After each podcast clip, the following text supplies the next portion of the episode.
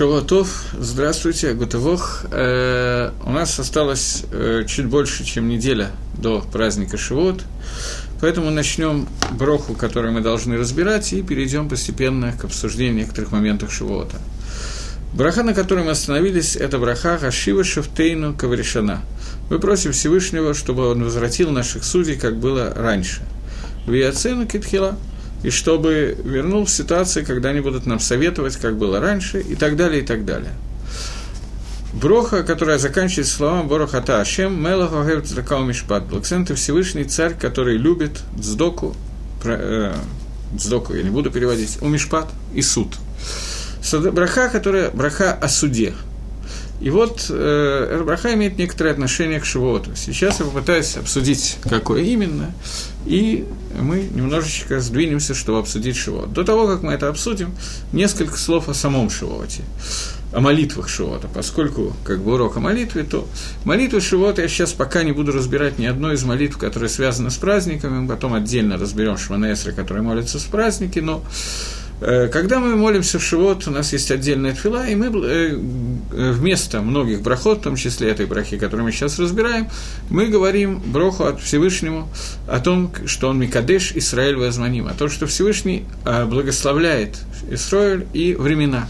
И в этой брохе мы говорим о том, что Йом Шавуот – это Йом Матан Таратейну, это день дарования Торы. И мы благодарим Всевышнего о временах, в частности, о времени, которое связано с дарованием Торы. Шавуот – это время, которое было Миюхедет Ламатан Тора, создано изначально для того, чтобы была дана Тора на горе Синай. Для того, чтобы разобрать Шавуот, я хочу обратиться к Мидрашу, но до этого я хочу еще одну вещь сказать. В Шавуот есть мингак, обычай. Обычай Шавуота – всю ночь не спать и всю ночь учить Тору. Это не очень строгий обычай, но, тем не менее, это обычай, который принято в очень... почти все его приняли. Обычай, который достаточно странный, влечет за собой очень много битуль Торы. Из-за того, что люди всю ночь учатся, понятно, что после сауды, еще что-то, после трапезы. Учатся они хуже, поскольку учатся ночью. До этого, чтобы подготовиться к ночному обдению, они весь день спят. После этого надо отоспаться после бурно проведенной ночи и так далее. Лемайса мы учим намного меньше Тору, чем могли бы учить. И я знаю больших рабоним, которые не учатся в Лайл Шивот для того, чтобы учиться утром нормально, чтобы не было битуль Торы. Есть еще одна вещь, которая случается из-за того, что мы весь Шавуот не идем спать. Это шахрис. Обычно молимся шахрис мы рано утром с Ватикином, после того, как закончилась ночь, мы сразу же лимут Тора, изучение Торы плавно переходит в молитву. И здесь есть тоже проблема, потому что во время молитвы очень хочется спать, если во время лимуда это все-таки интересные вещи, учишься, споришь, там еще что-то, то как ты еще не дремлешь, то во время... утренние молитвы очень многие засыпают просто вульгарно, особенно дети. И когда засыпают, то особенно засыпаешь не когда молишься, все-таки говоришь что-то, еще что-то, а когда слушаешь Криас Тойра и слушаешь Мегилат Рут, чтение Мегилат Рут. В это время, если посмотреть в синагогах, то часть синагоги просто крепко, хорошо, натурально спит, похрапывая. И многие поским уже говорили об этом, что в случае, если человек... знает, что он будет хуже молиться, то ему вода не следует учиться всю ночь, или надо незадолго до наступления утра лечь спать, поспать и пойти на более поздний миньян, когда человек в состоянии молиться. Это каждый человек должен решить для себя, но, тем не менее, обычай не спать Лайл Шивот – это обычай, который очень известный, и он с давних времен существует. Связан он в основном с тем, что во время дарования Торы Ам Исраэль, некоторые люди проспали и пришли, немножко опоздали на гор Синай, пришли немножко позже, чем было нужно, и поскольку они проспали дарование Торы, поэтому принято вам Исраэль не ложиться спать и учить Тору. Значит, существует два мингага. Первый мингаг, более хасидский мингаг, что мы учим, не учим Тору, а читаем Тикун Лайл Шивот. Туда входят отрывки из Хумаша, отрывки из Дгилем, отрывки из Танаха, отрывки из Мишны и так далее. Таким образом, всю ночь читается одна книга, в которой входят разные отрывки Торы Шебектаф и Торы Шебальпы, и тем самым выполняем заповедь изучения Торы. И литовский обычай. Обычно люди сидят в хеврусах, учатся всю ночь Тору. Элу-элу диврей лаким хайми, то и другое слова Всевышнего, можно идти по любому из этих минхагим, можно даже не учиться ночью, учиться днем, но те, кто учится, должны помнить, что надо внимательно следить за молитвой, поскольку урок у нас о молитве. Теперь я хочу обратить ваше внимание на один мидраш. Мидраш, который рассказывает о даровании Торы. Мидраш говорит, что в день, когда Всевышний давал Тору народу Израиля, были громы, молнии, вся земля сотрясалась и так далее. И народы мира собрались вокруг человека по имени Билам и сказали, спросили его, Билам. Билам – это человек довольно незаурядный, надо остановиться на нем. Билам – это человек, который… Сказано в Торе, что не было в Геморе, а в Эдезоре сказано, что есть пасук. «Ло камба Исраэль навики Моше». Не вставал в Израиле пророк, подобный Моше. Уровень пророчества Моше в Израиле не было такого уровня пророчества. И говорит Гемора, «Бы Исраэль лохая», в Израиле не было, а он родов мира был. И кто это? Это Билам. Человек по имени Билам, который находился на уровне высоты пророчества, практически равный пророчеству Моше Рабейну. Он получал из тех же источников навиют, из каких получал Моше Рабейну, только навиют Билама отличался от навиюта Моше Рабейну. Моше Рабейну получал навиют мицад к душе со стороны святости, а Билам со стороны тумы, со стороны нечистоты. Но уровень их пророчества был практически одинаковый. И все народы мира собрались вокруг Билама для того, чтобы спросить, что происходит. И спросили, что Акодыш Барух Ху хочет, Всевышний хочет навести потоп на мир. Ответил Билам: нет. Тору натен ламо. Тору он дает своему народу. Таким образом, Мидраш говорит, и надо понять, что это не просто вот пришли какие-то несколько идиотов и спросили, а что, сейчас опять потоп? Он сказал, да нет, сейчас не потом, сейчас дарование Торы, вы перепутали, ребята. Хотя так оно и было, на самом деле. Но что имеется в виду? Что народы мира, которые шли к Биламу для того, чтобы получить ответ на этот вопрос, Машма, вроде как следует отсюда, что другой человек не мог дать ответ на этот вопрос, нужно было спросить именно Билама. Народы мира перепутали дарование Торы и потоп. Для них дарование Торы выглядело так же, как потоп. И надо понять, что общего между дарованием Торы и потопом, и как можно было спутать эти два явления. Понятно, что есть мидраш, который говорит, что «эн маем эла Тора», что нет такого выражения, как «вода», а каждый раз, когда употребляется «вода», имеется в виду «Тора», но это не отвечает на вопрос. Вода полилась, Тора полилась, все очень похоже, замечательно, но это понятно, что не отвечает на вопрос, который мы задали. Вопрос, который я задал, это вопрос, как можно было перепутать потоп и дарование Торы. Это первый вопрос, и в качестве наводящего подвопроса к этому вопросу, это… Что произошло с миром во время, когда была дана Тора? Какое изменение претерпел мир в день, когда была Тора дана на горе Синай, 6 числа месяца Сиван, что произойдет примерно через 10 дней от сегодняшнего дня, и что мы, собственно, празднуем во время дарования Торы? Маништана Алайлаза. Чем изменилось одно от другого? Для того, чтобы ответить на этот вопрос, нужно начать с потопом, поскольку…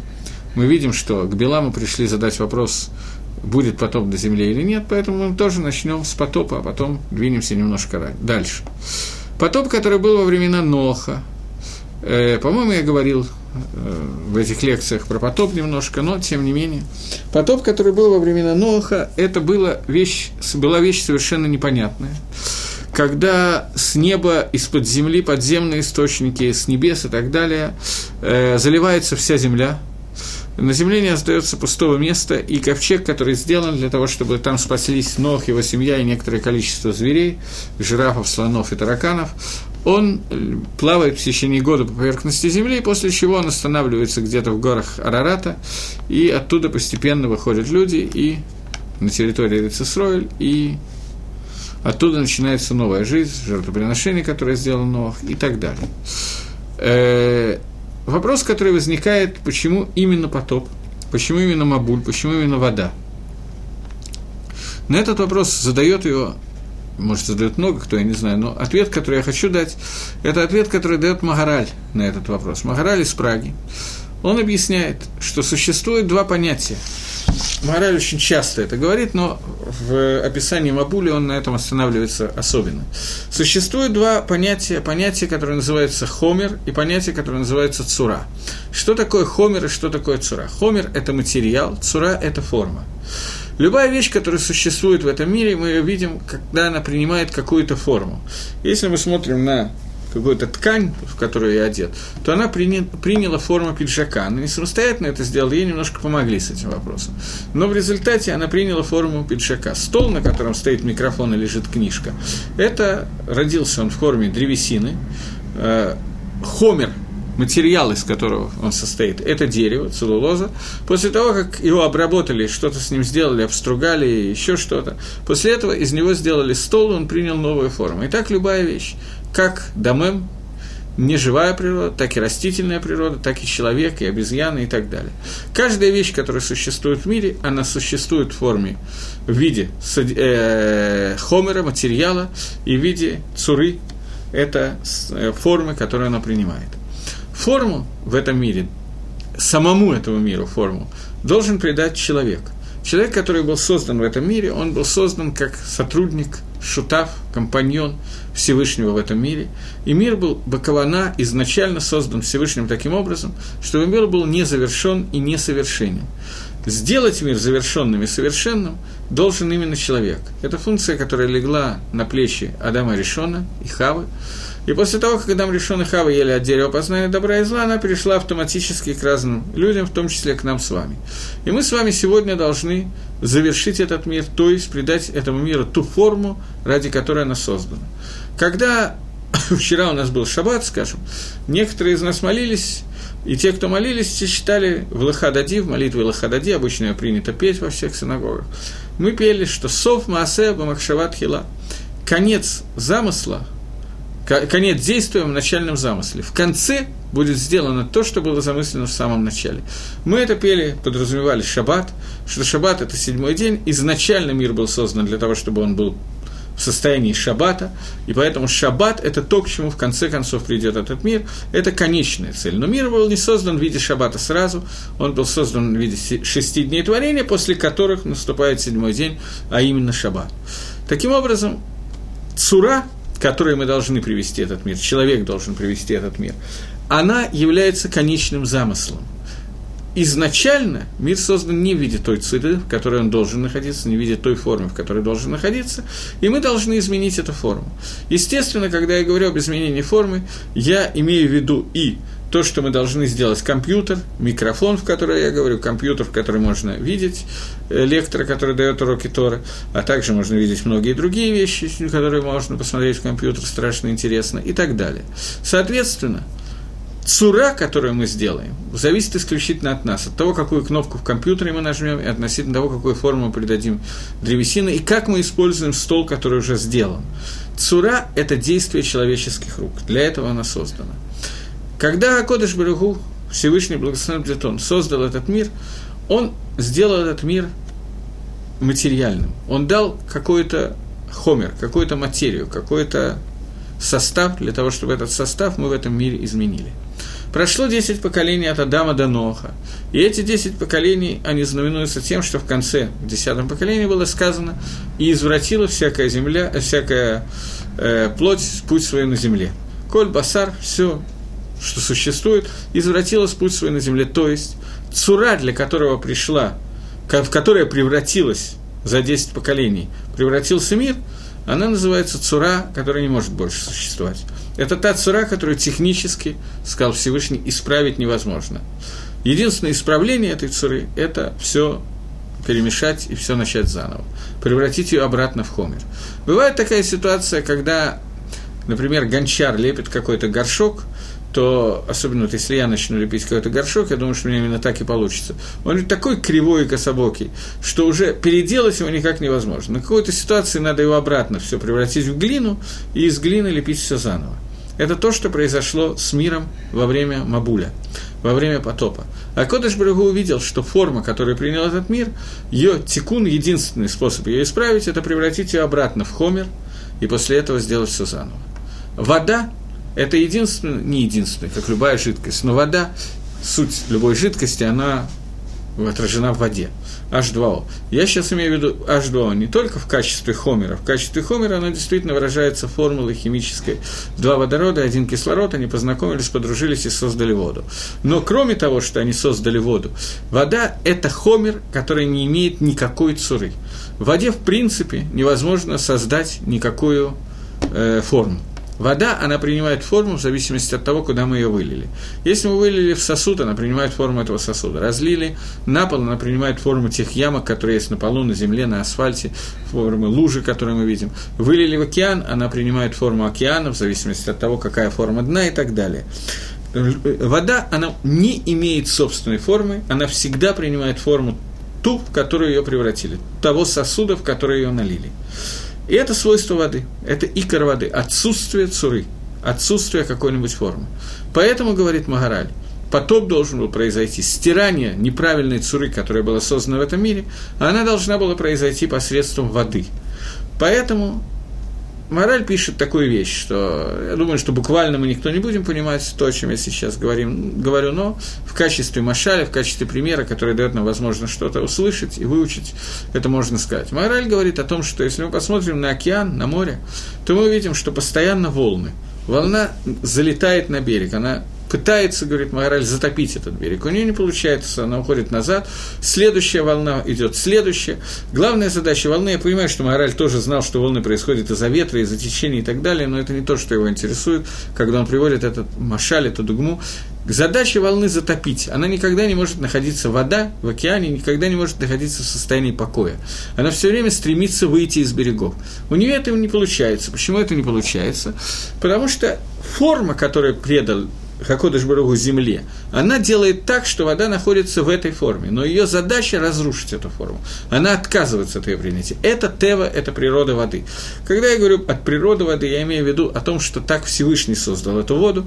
Она создана со всеми силами природы, которые действует одновременно на этот мир, и не только силами природы, которые мы знаем, которые там Ньютон открыл, Эйнштейн и так далее, но и силы, которые мы не знаем, когда Акодыш Баругу действует на этот мир посредством сферот, посредством тех воздействий, которые он хочет. В любом случае, вода создана таким образом, что она постоянно отказывается принимать форму. Ее вливают куда-то, она принимает форму этого сосуда, как только ее выливают из сосуда, она отказывается от этой формы. Это суть понятия, которое называется майя. Поэтому в тот момент, когда Земля извратила свой путь, когда люди стали поклоняться Аводе Зоре, стали совершать преступления, связанные с прелюбодеянием, с воровством и так далее, то в этот момент Акодыш Баругу, когда это достигло до определенного предела, Всевышний решил, что больше так продолжаться не может. Хомер, который принял эту цуру, тот материал, который превратился в ту цуру, в ту форму, в которую он превратился, его нельзя использовать, он не может быть использован для того, чтобы привести мир к настоящей цуре, для которой этот мир был создан. Поэтому нужно было всю эту цуру уничтожить, и Всевышний наводит потоп на землю. Вода заливает землю со всех сторон, вода, которая в принципе отказывается принять цуру, она заливает, и по принципу мера за меру, она заливает весь этот мир и превращает мир в новую цуру. Единственное, что осталось в мире, то, что способно дать духовную цуру миру, это Нох и его семья. Соответственно, поскольку нужно было, чтобы мир остался, остались животные, растения и так далее, и Нох с семьей в течение года находится в ковчеге, это то, что осталось, так сказать, от старого мира, и после этого начинается новый шлаф, новый этап в существовании этого мира. 10 поколений от Ноха до Авраама, Авраам, Ицхак, Яков, и так дошло еще 16 поколений от Ноха до дарования Торы. И вот приходит Моше Рабейну, и Моше Рабейну приходит на гору Синай для того, чтобы вручить Тору народу Израиля. Когда Тора рассказывает о потопе, есть интересный мидраш, который Амар Даршени, который говорит «объясни мне». Что я имею в виду? Мидраш спрашивает, я не знаю, перед Пуримом я вам зачитывал кусочек из Гемора Хулин. Гемора спрашивает, где сказано, где Эстер упомянута в письменной Торе, где Мордехай упомянут в письменной Торе. Мидраш продолжает это и говорит, где Моше упомянут в письменной Торе. Моше мина Тора минайн, где Моше упомянут в письменной Торе. Честно говоря, вопрос не до конца понятный, потому что он употребляет отца там очень много раз, но еще более непонятный ответ. Я бы на месте Мидраша не стал такого спрашивать, потому что значит Моше мина Тора минайн? Вьёмар Гашем эль Моше, сказал Всевышний Моше. Вьёмар Моше эль Аарон, сказал Моше Аарону. Я не знаю, сколько псуким начинается со словами «Вейдабер Гашем эль Моше».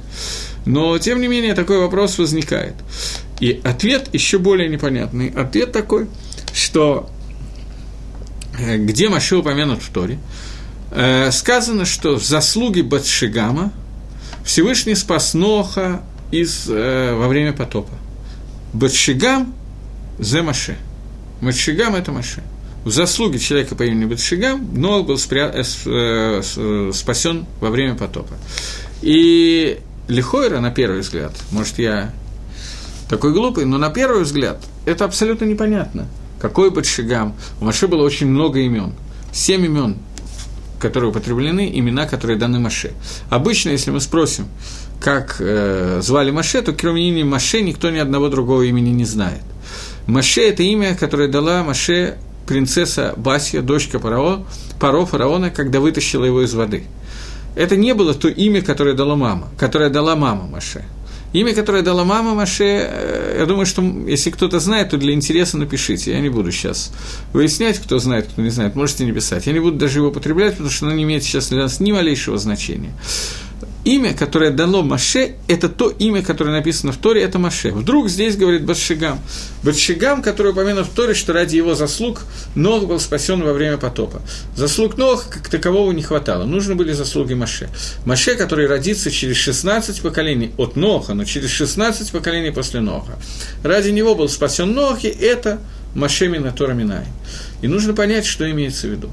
Для того, чтобы это понять, нужно вернуться к тому, как Моше получил имя Моше. В течение нескольких, не знаю, скольких месяцев или лет, Паро издает указ, что каждый ребенок, который рождается у Израиля в Египте, у Бне Исраиля в Египте, должен был убить. Не просто должен был быть убит, а брошен в воду. После этого он добавляет к этому указу дополнительный указ, пункт 2 настоящего указа, а именно о том, что не только каждый еврейский ребенок, который рождается в Египте, но и каждый египтянин, который рождается в Египте, тоже нам надо бросить его в воду. Почему?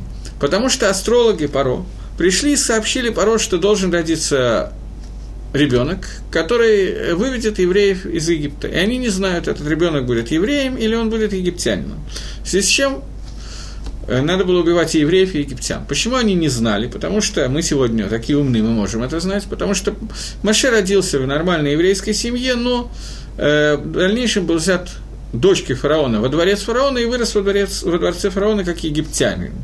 То есть его выращивали египтяне. Поэтому звезды не могли сказать, будет он евреем или египтян, поскольку это немножко изменилось. Но то, что звезды да, сказали, что этот ребенок получит свое наказание через воду.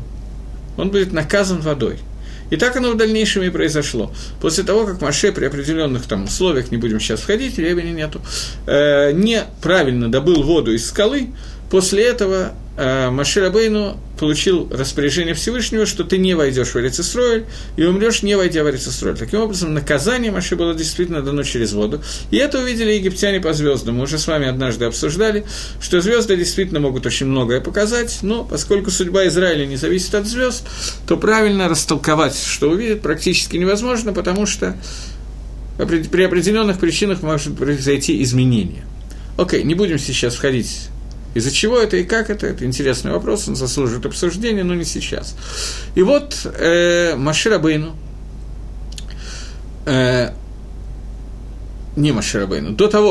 до того, как его родили, до этого, человек по имени Амрам, он публично разводится со своей женой для того, чтобы не рождались дети, потому что он не хочет, чтобы дети были брошены в воду, чтобы дети Ам Исраэля погибали, поэтому он дает пример, это был один из руководителей поколения, он дает пример всему еврейскому народу, что надо развести своих жен для того, чтобы не рождали дети, для того, чтобы их не убивали. Его дочка по имени Мирьям говорит о том, что папа, ты больше Ираша, чем фараон, наверное, интеллигентно это сказал, не так, как я сейчас, но суть в том, что фараон своей Экзейрой. Он хочет убивать только мальчиков, а ты делаешь так, что не будут рождаться и девочки тоже. Фараон, он Раша, он нечестивец, поэтому его Гзейра, его распоряжение, может быть, Ашем исполнит, может быть, нет. Ты цадик, ты праведник, поэтому твое распоряжение Всевышний наверняка исполнит, поэтому ты сделаешь так, что Ам Исраэль не будут рождаться дети. Тогда он возвращает публично свою жену по имени Йохевед и делает с ней хупу, для того, чтобы Ам Исраэль видел, что он изменил свою точку зрения для того, чтобы люди продолжали рожать детей.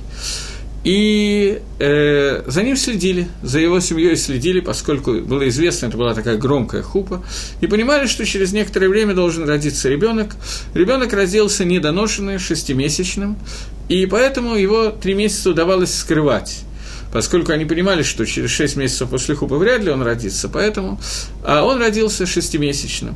И когда прошло определенное время, то египтяне, у них была определенная техника, как найти детей, которые родились, они пошли искать сына Йохевед и Амрама.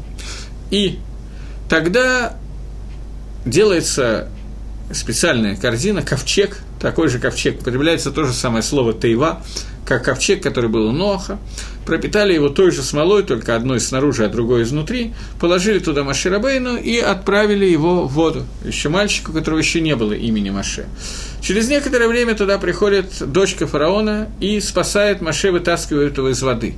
После этого жрецы и астрологи фараона сказали, что спаситель евреев брошен в воду, поэтому нам не надо больше опасаться, и можно отменить гзейру. Можно отменить распоряжение, благодаря чему принцесса, дочь фараона, получает разрешение вырастить этого мальчика во дворце, потому что фараон уже знает, что спаситель еврея брошен в воду, больше бояться нечего. Замечательно.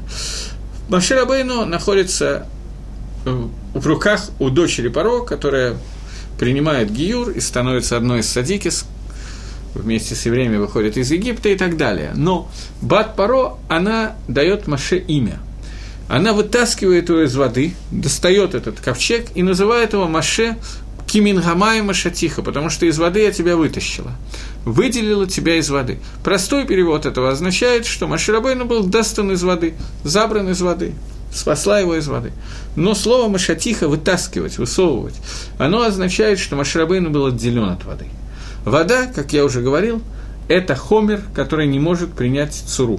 Цура воды соответствует цуру форме сосуда, в который мы ее наливаем. Вода, как таковая, это полное отсутствие цуры. Материал без формы. Моше Рабейну – это человек, который достиг самого высокого уровня, уровень, который равен не знаю чему, который состоит только из цуры. Когда цура его была стопроцентной, полной цурой, достиг он в возрасте, может быть, 120 лет, может быть, раньше, во время дарования Торы, это от Шейла. Но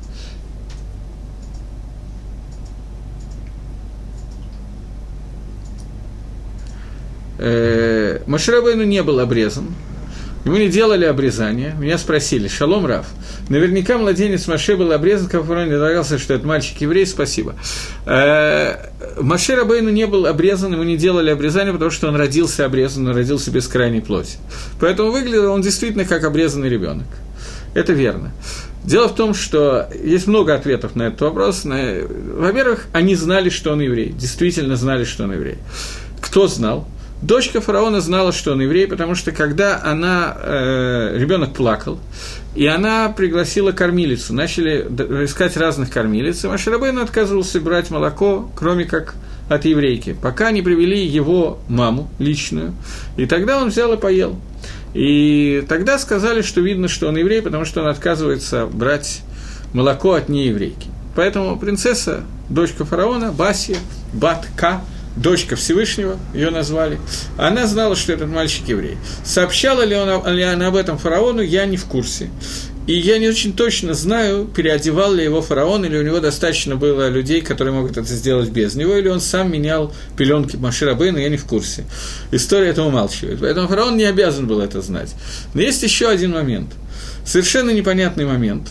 Когда Йосеф Гацадик стал вторым после фараона в Египте, то он дал распоряжение, что все египтяне должны делать обрезание. Таким образом, много-много лет весь Египет поголовно делал обрезание.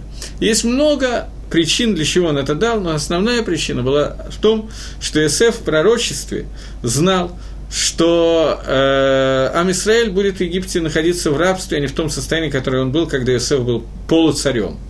Поэтому он хотел, чтобы распоряжение о том, что все египтяне будут делать обрезание, было таким, что евреи за компанию тоже будут делать обрезание. Он понимал, что если этого не сделать, то окажется, что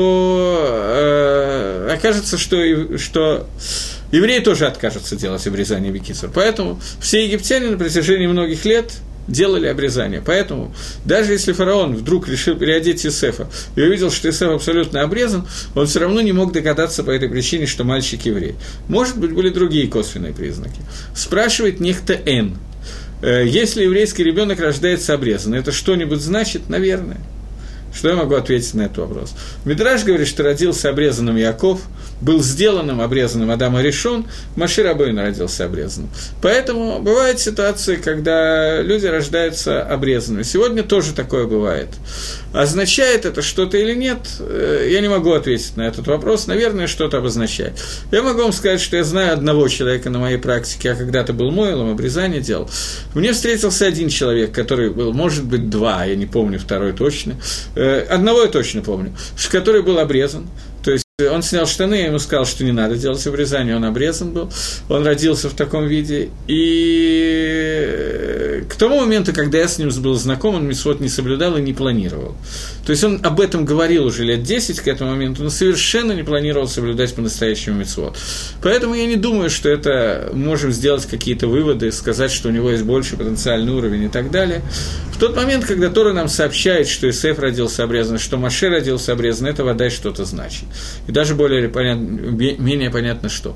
Когда мы сегодня встретимся с каким-то человеком, который будет обрезан, то, думаю, что это нам ничего не скажет. Хотя я не могу ответить на этот вопрос более подробно. Когда Тора говорит о том, что Моше, Йосеф, Яков были обрезаны, родились обрезанными, то вода, что из этого учатся какие-то определенные вещи. Но мы сейчас не будем их учить.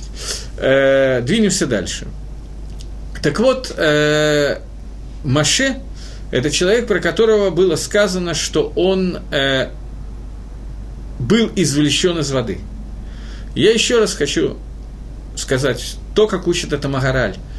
Мингама и Машатиха из воды извлекла кавана, имеется в виду, что Моше полностью ишлим этот смо, доделал самого себя, и он был полностью цура шлима, он превратил себя в цурат Адам, в то, как должен выглядеть человек.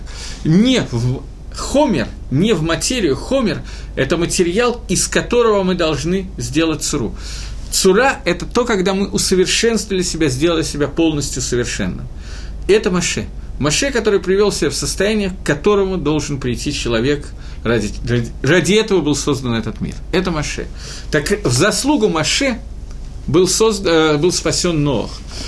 То есть, поскольку Моше сможет полностью отделить себя от этой цуры, для этого был спасен Ноах, для того, чтобы результатом этого был Моше, через которого будет дана Тора Билам Исраэль. Теперь я хочу обратить ваше внимание на один махлокис в Геморе Сота.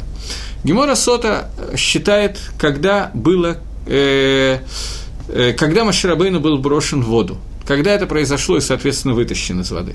Когда это произошло? Какого числа? Считать это довольно легко, но, тем не менее, оказывается, два мнения на эту тему. Первое мнение, самое простое, разберем вначале его. Моше Рабейну, кто знает, когда день рождения Моше Рабейну? Думаю, что все знают. 7 числа месяца Адар, за неделю до Пурима. Зайн Адар был рожден Моше Рабейну. Он был рожден 6-месячным, а брошен в воду, когда был 9-месячный. То есть через 3 месяца. Теперь только те, кто умеет считать до 3, давайте посчитаем, какого числа это произошло. Адар, Нисан и Яр.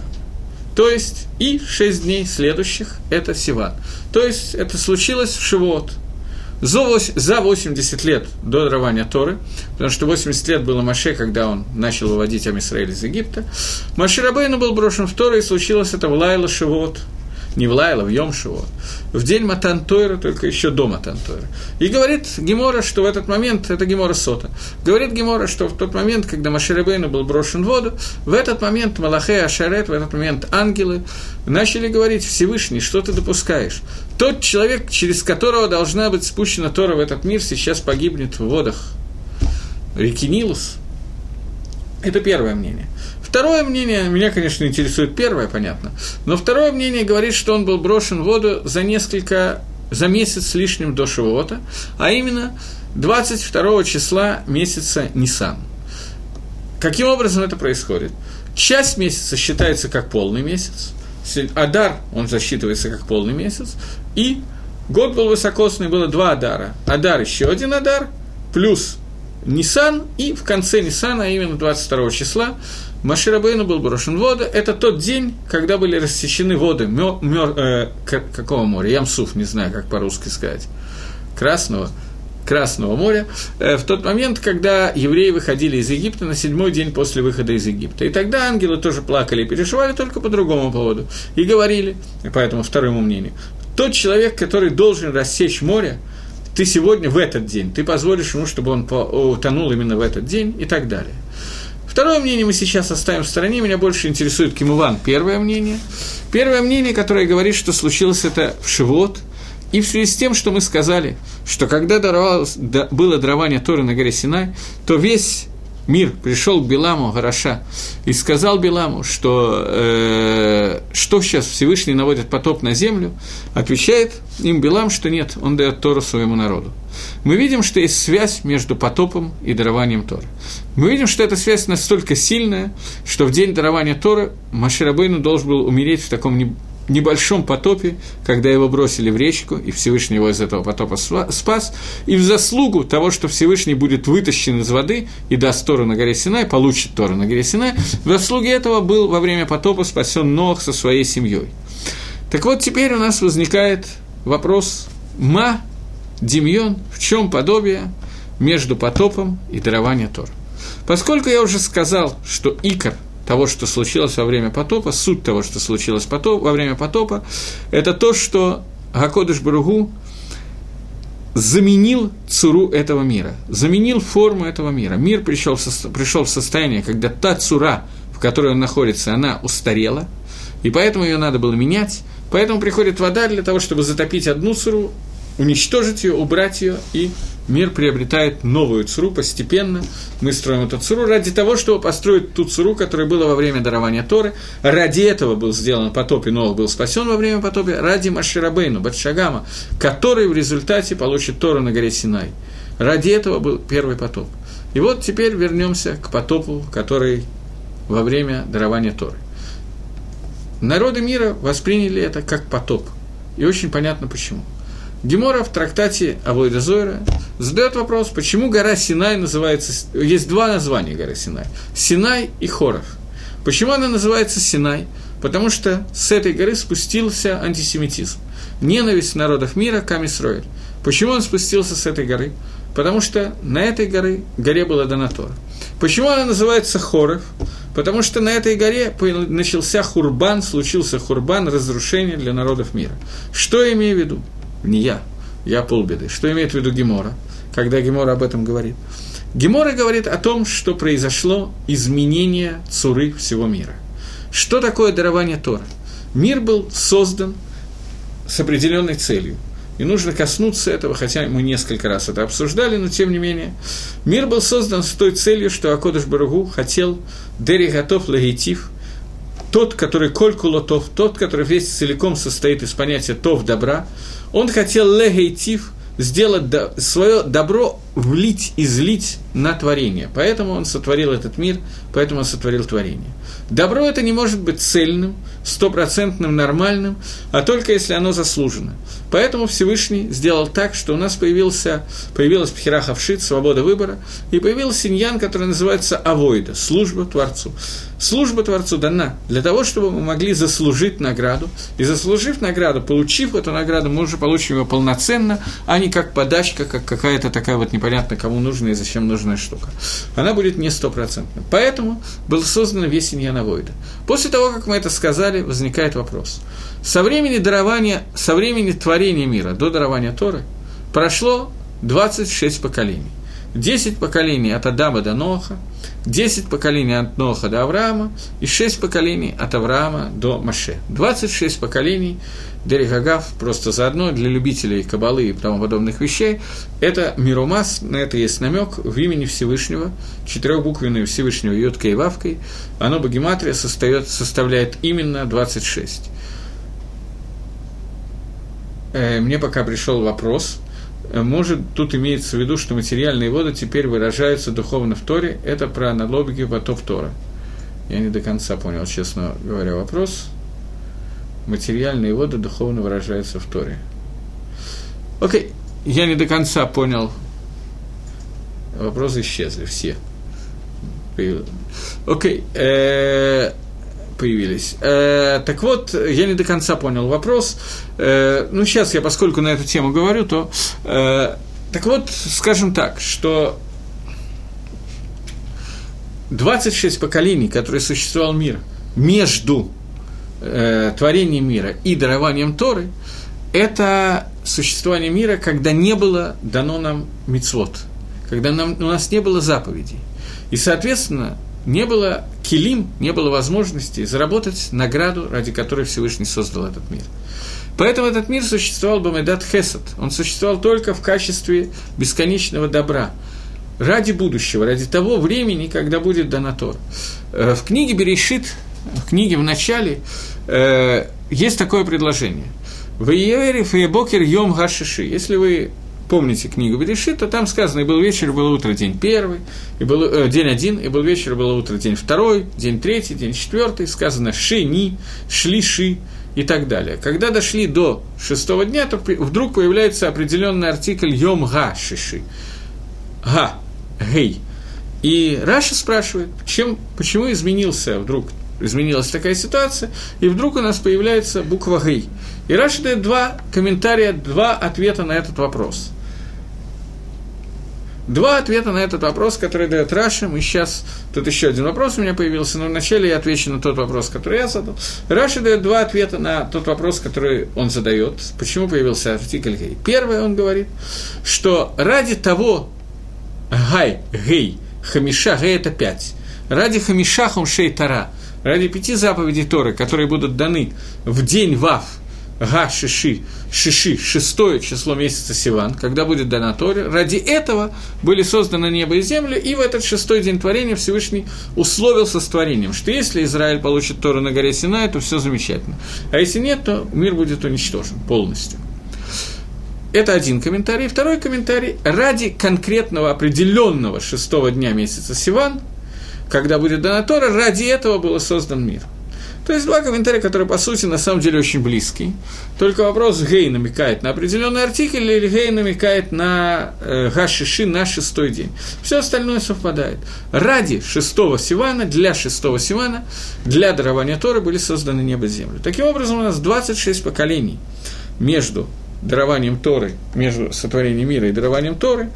Ради этого был создан этот мир, для того, чтобы мир принял определенную. Теперь меня спросили, как насчет заповеди, данным Всевышним Ноху. Есть 7 мицвот, 7 мицвот, которые сказаны в Паршат Нох после потопа, которые получили все народы мира и которые они обязаны были соблюдать. Мнение Тосфос говорит о том, что народы мира отказались от соблюдения этих заповедей, и поскольку они отказались от соблюдения этих заповедей, то у них нет награды за заповеди, как человек, который имеет заповедь и исполняет заповедь, поэтому ради них мир не был создан. Есть мнение, которое Медаиким из Рамбама, я не знаю точно, сейчас не могу воспроизвести как, мне надо думать на эту тему, взять хотя бы книжку Рамбама, которая из него Медаиким, что сыновья Ноха остались шеевыми, а я вспомнил как, что у них остались шеевыми сродные Нох, и исполняя заповеди, они получают награду, как Мицуим Васим. Но, тем не менее, эти заповеди, они недостаточны, их недостаточно для того, чтобы была... чтобы мир принял ту цуру, ту форму, для которой он был принят. Это минимум, без которого это невозможно, но это недостаточные условия. Если их нарушать, то оно не будет принято, но если их соблюдать, то этого недостаточно. Каждый из сыновей Ноха, соблюдая эти заповеди, он делает то, что от него требуется. Но мир нуждается в том, чтобы были дополнительные мицвот, а именно 613 заповедей Торы, которые будут даны позднее на горе Синай. И вот... Я ответил на вопрос Сергея. И вот теперь у нас получается новая ситуация. Это ситуация, что все 26 поколений до сотворения мира, мир находится в состоянии подвешенном и ждет того момента, когда Тора будет дана на горе Синай. Цура! Еще один вопрос у меня возник, там ко мне кто-то, я вижу. Если Бней Ноах будут соблюдать 7 заповедей Бней Ноаха, они получат награду. Вопрос, какая будет эта награда? Это махлоки с решением, спор решением. Это будет награда Бетор Мицове Васе, как человек, который имеет заповеди, и он получает награду за эти заповеди, или как Эйна Мицове Васе, и как не имеющий заповеди, но получающий награду. Есть Рамбам, который пишет, что даже в наше время Ам Исраэль если у него есть такая возможность, обязан заставить бнейнох исполнять заповеди. Просто не просто учить их, а обязан их заставить, физически заставить это сделать, если у них есть такая возможность. Поскольку у нас такой возможности нету, то нам это не надо сделать. Не исключено, что если бы у нас была такая возможность, нам было бы немножко важнее заставить некоторое количество евреев соблюдать заповеди, но у нас тоже такой возможности нету. Даже уговорить не очень есть. Единственное, что мы можем немножко рассказать о них, чтобы заповеди и сама Тора не выглядела как бред сивой кобылы, для того, чтобы люди поняли, что это не совсем то, что... волей-неволей, с чем мы были знакомы до сих пор, и немножечко захотели познакомиться с этим, поучить это, и, может быть, после этого у них возникнет желание присоединиться к Творцу. На большее мы не способны, ни с Бней Нох, ни с Бней Исраэль. Поэтому на этом мы ограничимся и будем двигаться дальше.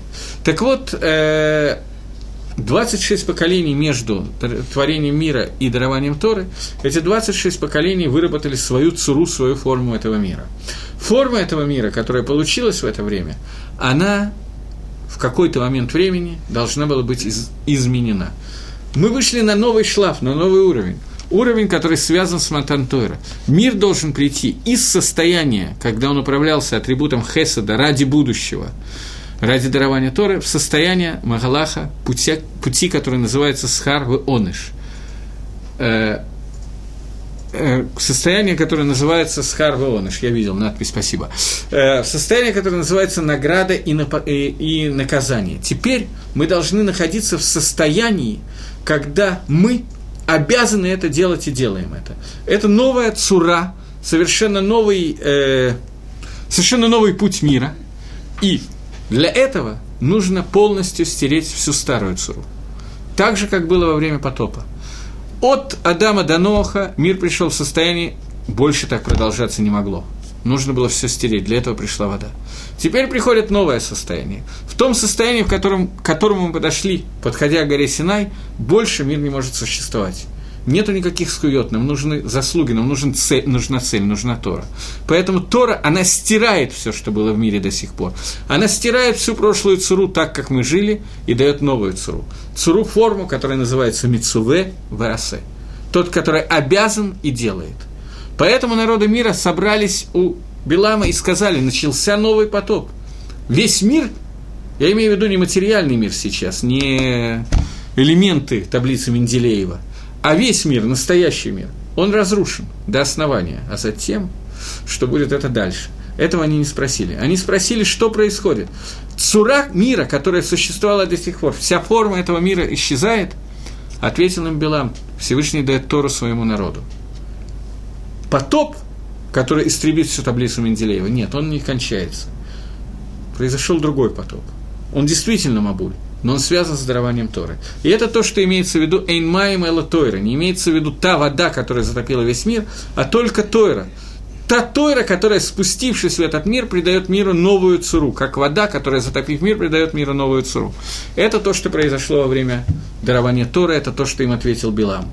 И это то, почему народы мира назвали эту гору Синай, от слова «сина» – ненависть, потому что они, отказавшись принять Тору, о чем мы будем говорить в следующий раз, они возненавидели Ам Исраэля ревностью за то, что они согласились.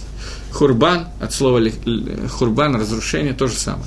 Поэтому двинемся немножечко дальше, и я хочу остановиться еще на нескольких моментах. Теперь я хочу вернуться к тому, что я говорил раньше, и сказать, что есть второй комментарий, который говорил о том, что Моше Рабейну был вытащен из воды не в праздник Шавуот, а в праздник последнего дня Пейсаха, седьмого дня Пейсаха, когда должны были через некоторое время расступиться воды моря для того, чтобы Израиль прошел по морю. Одновременно с этим египтяне должны были погибнуть в волнах этого же самого моря. Это произошло бабат-эхат, одновременно.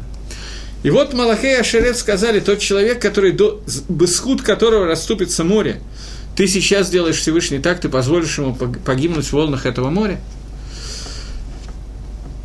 Это тоже потоп. Египтяне точно знали, когда бросали Моше в воду, говорит Мидраш, они знали, что Всевышний дал клятву Ноху, что больше не будет потопа на землю. Поэтому они знали, что Акодыш Баругу, он наказывает весь мир по правилу кида, меда кидегет меда, мера за меру. Поэтому они знали, что потопа не будет, поэтому они не боялись бросать еврейских детей в воду, потому что они знали, что потопа не будет. У них получилась ошибочка, небольшая такая, мелкая, которая стоила жизни всему Египту. Ошибка, которая состояла в том, что Всевышний обещал, что потопа не будет на всей земле. Но в каком-то конкретном месте Акодыш Барух Ху этого не обещал. И вот Египет бросается за Ам-Исраэлем, и преследует его, и доходит до моря, и море расступается. Ам-Исраэль проходит по воде. Египет гибнет в волнах этого моря. Что происходит на том уровне, на том сигноне, в том направлении, в котором мы обсуждаем сейчас? Ам-Исраэль находится в Египте в течение 400 лет, в течение 210 лет, не будем сейчас в детали входить. И Ам-Исраэль в этом Египте должны превратиться в народ. Они должны пройти этот путь для того, чтобы в дальнейшем пройти через море, дойти до Коры Синай и стать Исраэлем, Ешар-Кель, прямо ко Всевышнему. Для этого им необходим Авдус Мицраим. Без этого не обойтись. Они прошли этот путь. Они дошли до моря. Египет выполнил свои функции. Они превратили евреев в Исраэль. Превратили. После того, как это произошло, после всего этого, получается новый вопрос. Египет, он, как таковой, сделал из Израиля, из себя определенную цру, определенную форму. Теперь Ам-Исраэль должен пройти к горе Синай и получить новую форму. Не форму Ам-Исраэль в египетском рабстве, а форму Ам-Исраэль как Бней Хурин. Бней Хурин имеется в виду «Эйн Бен Хурин Элла Асук Бе Тора». Бен Хурином не называется никто, кроме того, кто занимается Торой. Поэтому старая цура должна быть уничтожена. И вот происходит еще один потоп. Тот потоп, когда воды смывают цуру, которая называется Мицраем. Мицраем происходит от слова «границы». Границы, в которых был зажат Ам-Исраэль, он полностью снят, он полностью отсутствует. Это еще один потоп. Просто для того, чтобы объяснить несколько примеров того, о чем я говорю, чтобы понять лучше, что такое дарование Торы, я хочу двинуться чуть дальше. Я вижу, что у меня возник еще один вопрос ко мне, но я хочу продолжить чуть-чуть еще, потом вернусь к этому вопросу. Было еще несколько потопов, которые произошли в истории мира. Первый потоп, о котором я сейчас говорю, это потоп такой, что Гемора в трактате Сука и в трактате Макос, в двух местах, как я помню, может, есть еще много мест, рассказывает о том, как Нойсон Ганави и Давид Гамелех вычислили место, где должен быть построен храм, и начали строить первый храм. Неважно сейчас, как они вычислили эту точку, вычислили правильно. Навиют в результате... Вначале они вычислили благодаря своим знаниям Торы, потом через Навиют, через пророчество им подтвердили это. Они пришли и начали строить храм. Неважно, кто там копал именно и кто как строил, но для того, чтобы строить, нужно... Я вот только не знаю, по-русски слово «исадот». «Исадот» на иврите, когда основы, что-то такое, когда фундамент, основа фундамента. Они стали рыть фундамент для храма, и говорит Гемора, что в тот момент, когда они рыли фундамент, то нижние воды, подземные воды, те самые воды, которые вышли во время потопа и затопили землю, начали выходить наружу и начали заливать весь мир. Они пытались сделать то, сё, 5-10, ничего у них не получилось. Сказал Давид Амелах, царь Давид: «Знает ли кто-то, можно ли написать на куске глины четырехбуквенное имя Всевышнего?» Не знаю, четырехбуквенное, это я выдумал. Имя Всевышнего, какое, я не знаю. Бросить его в источник, из которого бьет вода, для того, чтобы он заткнул и прекратился потоп. То есть Давид Амелех знал, что нужно сделать, чтобы это сделать. Сегодня бы это сказали те люди, и счастье из людей, которые меня слушают, наверняка сказали бы, что он знал Каболу и знал, как Альпи Кабола, по Каболе можно заткнуть эти подземные воды, но он не знал Галахи. Он не знал, можно это делать или нет, потому что есть заповедь, которая запрещает стирать имя Творца.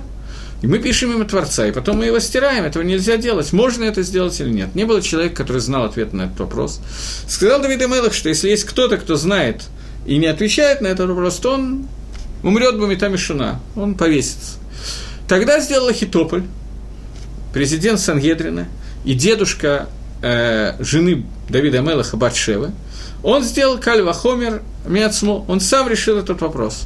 Он сказал, если в паршат сота, парша, которая рассказывает о том, что делает женщины, которые при определенных условиях подозреваемы в измене мужа, то пишет паршат сота, стирают ее в воду, после этого добавляют туда того всего 5-10, я не хочу рассказывать, и после этого дают ей пить, но при этом стирают имя Всевышнего.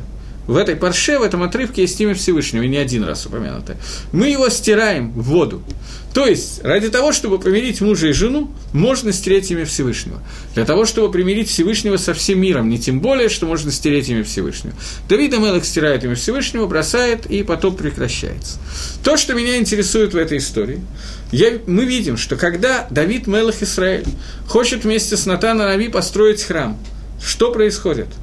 А Кодыш Барух Ху начинает потоп на землю. Им удается остановить этот потоп, но начинается потоп. Почему? В связи с тем, что мы сейчас говорили, это становится очень понятным явлением. А Кодыш Барух Ху приводит этот потоп, потому что мир приходит к новому уровню.